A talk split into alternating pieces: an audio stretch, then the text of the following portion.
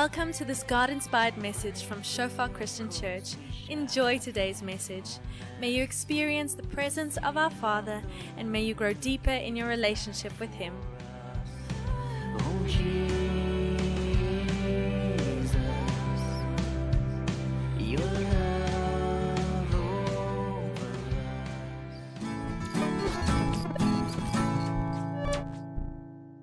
Hello and welcome to Church at Home. I know, I, I trust, I believe that today, as always, the Word of God will encourage you, will strengthen you, will build your faith, will draw you ever closer to Jesus. Thank you so much for taking the time out today to listen to this message, to allow the Word to shape and to form you. Every time as I sit down in front of a camera like this over these last few months, my heart so longs for us to be together in person, to be able to speak face to face, to be able to hug one another, to pray together, to share together. I really do long for that time when we are able to gather together as a church unhindered. Our evenings, as Rico shared in the announcement, we are able to meet. We would love to have you there if at all possible for you to join us. For the families with children, with the morning service, we're working on that. I know Yaku has been speaking to many of you about possibly an afternoon service while we're still wrestling with the venue dynamics and the challenges we have for a morning service. We would love to be able to host a morning service. Unfortunately, at present, that is not quite possible.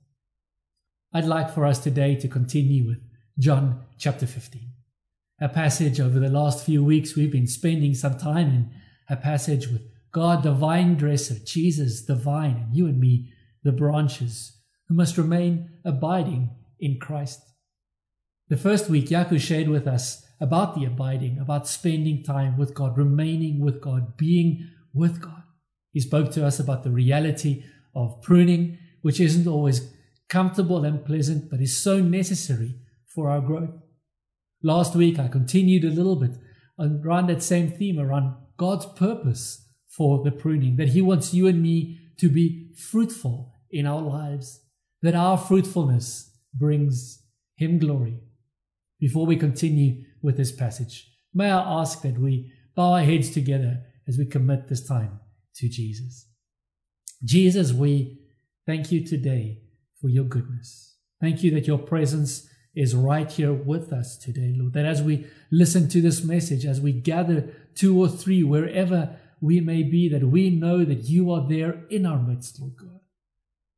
Holy Spirit, would you come and breathe over your word? Would you cause it to change us, to transform us, to invigorate us, to strengthen us, Lord? Would you make your word living to us today, Lord? Not just empty words written on a page, but your words, the word of life that you have spoken to us. And so we choose to listen to your word. We choose to open our spirit. We choose to kneel before your word and to allow your word to shape us. Come and speak to us this morning. In Jesus' name. Amen. In John chapter 15, as I was saying, we've been reading, and verse 7 and 8, I want to read for us again today. If you abide in me, and my words abide in you, you will ask what you desire, and it shall be done for you. By this my Father is glorified, that you bear much fruit. So you will be my disciples. And last week we spent a bit of time on verse 8 and 16 we'll look at now. But there is this beautiful promise that's almost hidden here in verse 7. If you abide in me and my words abide in you, you will ask what you desire, and it shall be done for you. This thought is echoed in verse 16. You did not choose me, but I chose you and appointed you that you should go and bear fruit. That's what we spoke about last week, that you and I, we are chosen. We have been appointed by the living God to fruitfulness, that your fruit should remain. And here we see that again, that whatever you ask the Father in my name, he may give you. Today, my word is simply a word of encouragement, a word of us holding on to a promise, a word of reminder that God wants to answer your prayers and my prayers. That God wants us to bring our prayers to Him and He's longing to answer them. That He says if we abide in Him, He will answer our prayer.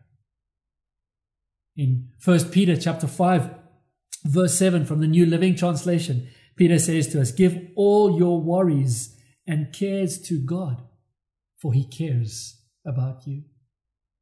There is much that we should be praying about, that we hopefully are praying about. And because we're in this world, in this life, there are many cares. There are troubles of this world. There are cares of this world. For those of us who are parents, there are cares around our children, around their education, around their health. There are cares about our careers. There are cares about our relationships. There are cares about our budget. There are cares about the food we eat. There are cares about the desires and the dreams that God has put in our hearts. And I trust that you have many dreams in your heart.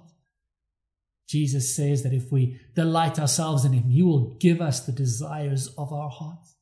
Hold on to the godly desires. Sure, there are desires in our heart that need to be pruned. There are desires that need to be pulled out. There are carnal desires. All of us have them that God would remove. But there are godly desires that He instills, that He places within us, and that He would cause to bring to pass. Peter encourages us in the same way that I want to encourage you today. Cast all your cares upon Jesus. I'm not sure exactly what it is that you are caring about right now. I am not sure what the primary worry in your life is, the primary concern, the primary focus. I'm not sure. I wish we did. I wish we were able to sit together over a meal and discuss and share and talk together. Whatever that care may be, bring it to Jesus. Cast your cares upon Him because He cares for you. In this translation, give all your worries and cares to God. You don't have to hold back about your worries and your cares. You don't have to be ashamed of them. You don't have to be afraid of them. We will see this in a beautiful example in, in just a moment. As I said, my word today is simply an encouragement, an encouragement to bring our cares to Jesus. Rico mentioned as well in our announcements that as a church we want to pray, pray a lot more, pray more regularly, bring our cares as a church before Jesus. Our cares, our desires to make disciples of the nations, to make disciples of our neighbors, to influence our communities, to lead people to Jesus, to reflect Christ well, to be fruitful in the way that He would have us be fruitful. And to that end, we want to be praying. And we see something so beautiful here because one of the ways in which we bring our cares before God. I believe the primary way in which we bring our care before God is through prayer. And we read in the book of Samuel of a lady, her name was Hannah.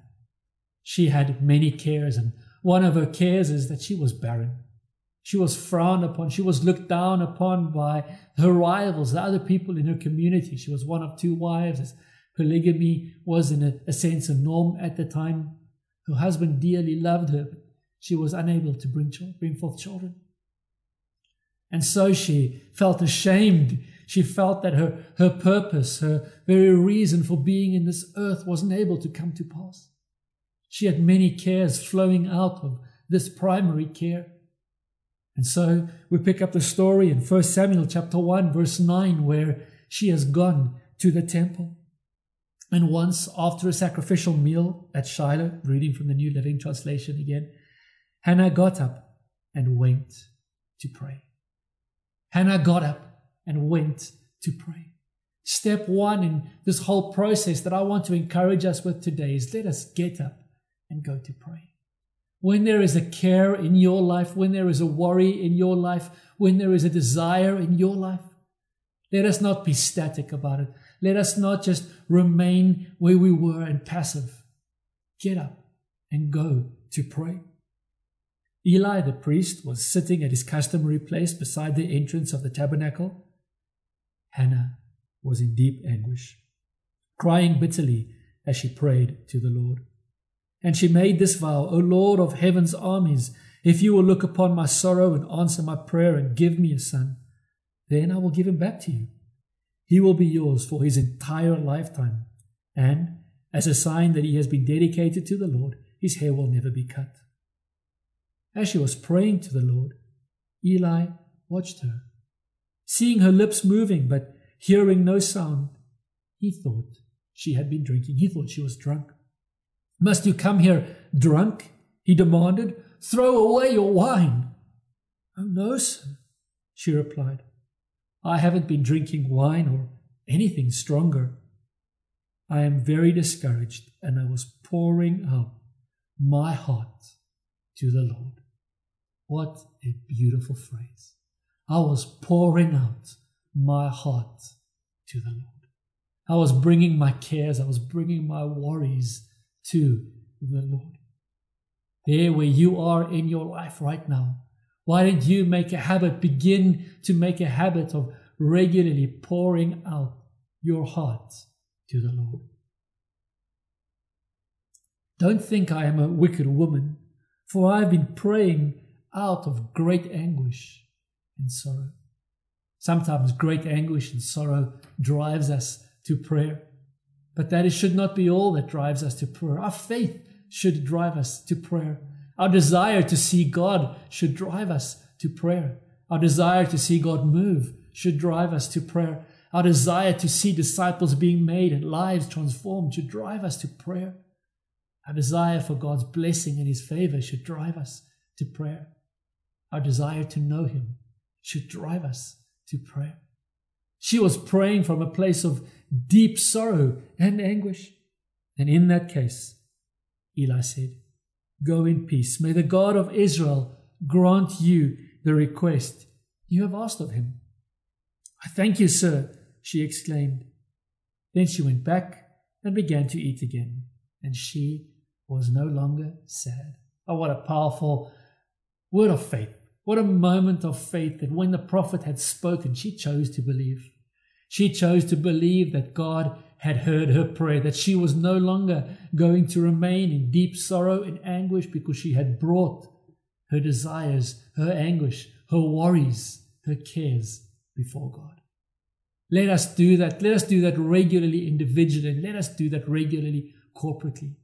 We see this here about Hannah. She gets up to go and pray, but it's interesting. She goes to the temple to pray.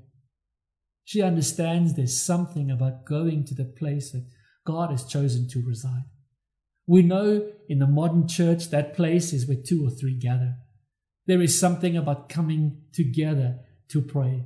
It's not the temple as a geographical place, but it's you and me as temples of the Holy Spirit. When we come together to pray, something beautiful happens there. It's part of our abiding in the vine, as Yaku shared with us in the first week of this message. Carrying on in that text, the entire family got up early the next morning and went to worship the Lord. Once more, this was a believing family. It's not that they had anguish and care and worry because up to here they had been unbelieving. They had been believing, they had been praying, they had been faithful in their service, in their sacrifice, and in their giving. And yet something so powerful happened when Hannah poured her heart out before the Lord. Then they returned home to Ramah. So they traveled from Ramah to Shiloh, where the temple was, where they'd been, where they'd come to worship. And they went back home. And when Elkanah slept with, that was the husband, slept with Hannah, the Lord remembered her plea. And in due time, she gave birth to a son. She named him Samuel because she said, I asked the Lord for him. And that name Samuel refers to God hearing, God hearing our voice. And I want to encourage you today God wants to hear your voice. God wants to answer your prayer. God wants to give you your Samuels, your Samuels where He hears, where He responds, where you and I can step out and step into life knowing that God has heard our prayers and we have seen Him answer. I believe God wants you to pour your heart out before Him, to bring your cares to God because He cares for you. And as you do that, he wants to answer. He wants to show himself strong, perhaps not answer in the way that you expect him to answer. His way is higher than your way and my way. It may not look the outcome in the way that you and I planned it, it might feel like a pruning at first, it might even feel like a denial. But I know at the appropriate time, just as with Hannah, in the due season, at the appropriate time, she brought forth a child. The text here doesn't just speak about the nine months. There was a, a time unto conception plus the nine months until the baby was born after the prayer. And there are times when we need to trust God. We need to continually, perhaps even, bring our cares before Him, pour our hearts out to Him. And as we pour our hearts out to Jesus, as you pour your heart out to Jesus, I know that He will care for you because He does care. And so, as we close today, can I pray for you? Perhaps you're here and you say, Philip, I don't know how to pour my care out to Jesus. I've, I've never really prayed. I don't know that I know Jesus. Perhaps if that's you today, I would love to pray with you. More than that, I would love to speak with you. I would love to give you a phone call to contact you.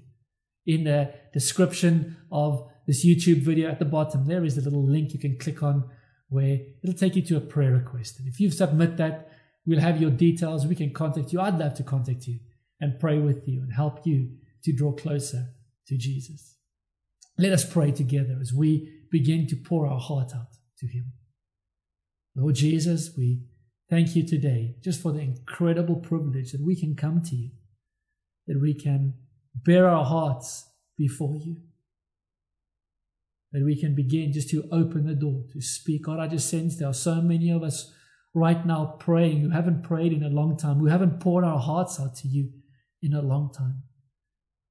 And we just commit to doing that again. We know that you care for us. Holy Spirit, thank you that you remind us. Thank you that you write it upon our spirits that our Father cares for us. That just as Hannah, we can come and we can seem drunk, we can seem silly, we can seem so foolish in our prayer, but yet, Holy Spirit, you hear our heart's cries. And so we bring our heart's cry before you.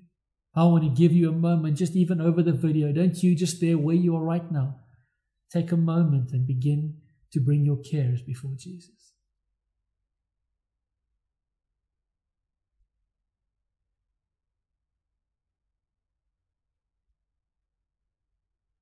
And so, Lord, as we bring our cares before you, God, thank you just for this moment of beginning to bring these prayers. Even as I say amen now, Jesus, we will continue to bring our prayer before you.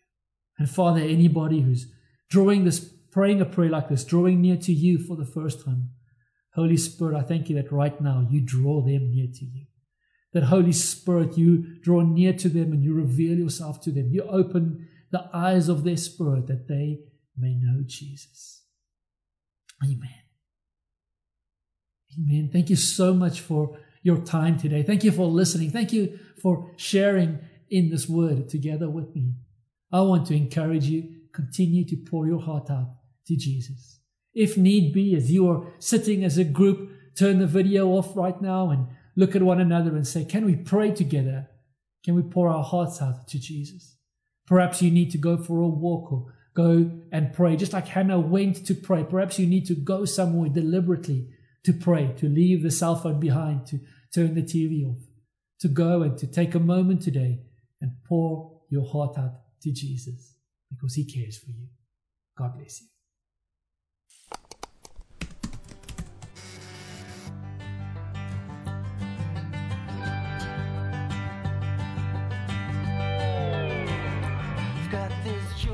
Thanks for listening to this message from Shofar Christian Church. We believe that you enjoyed your time with us, establishing God's kingdom and His glory in your life. For more info, call us on 012 362 1363. Email us pretoria at shofaronline.org, browse our website www.shofaronline.org, or like us on facebook.com forward slash shofar pretoria.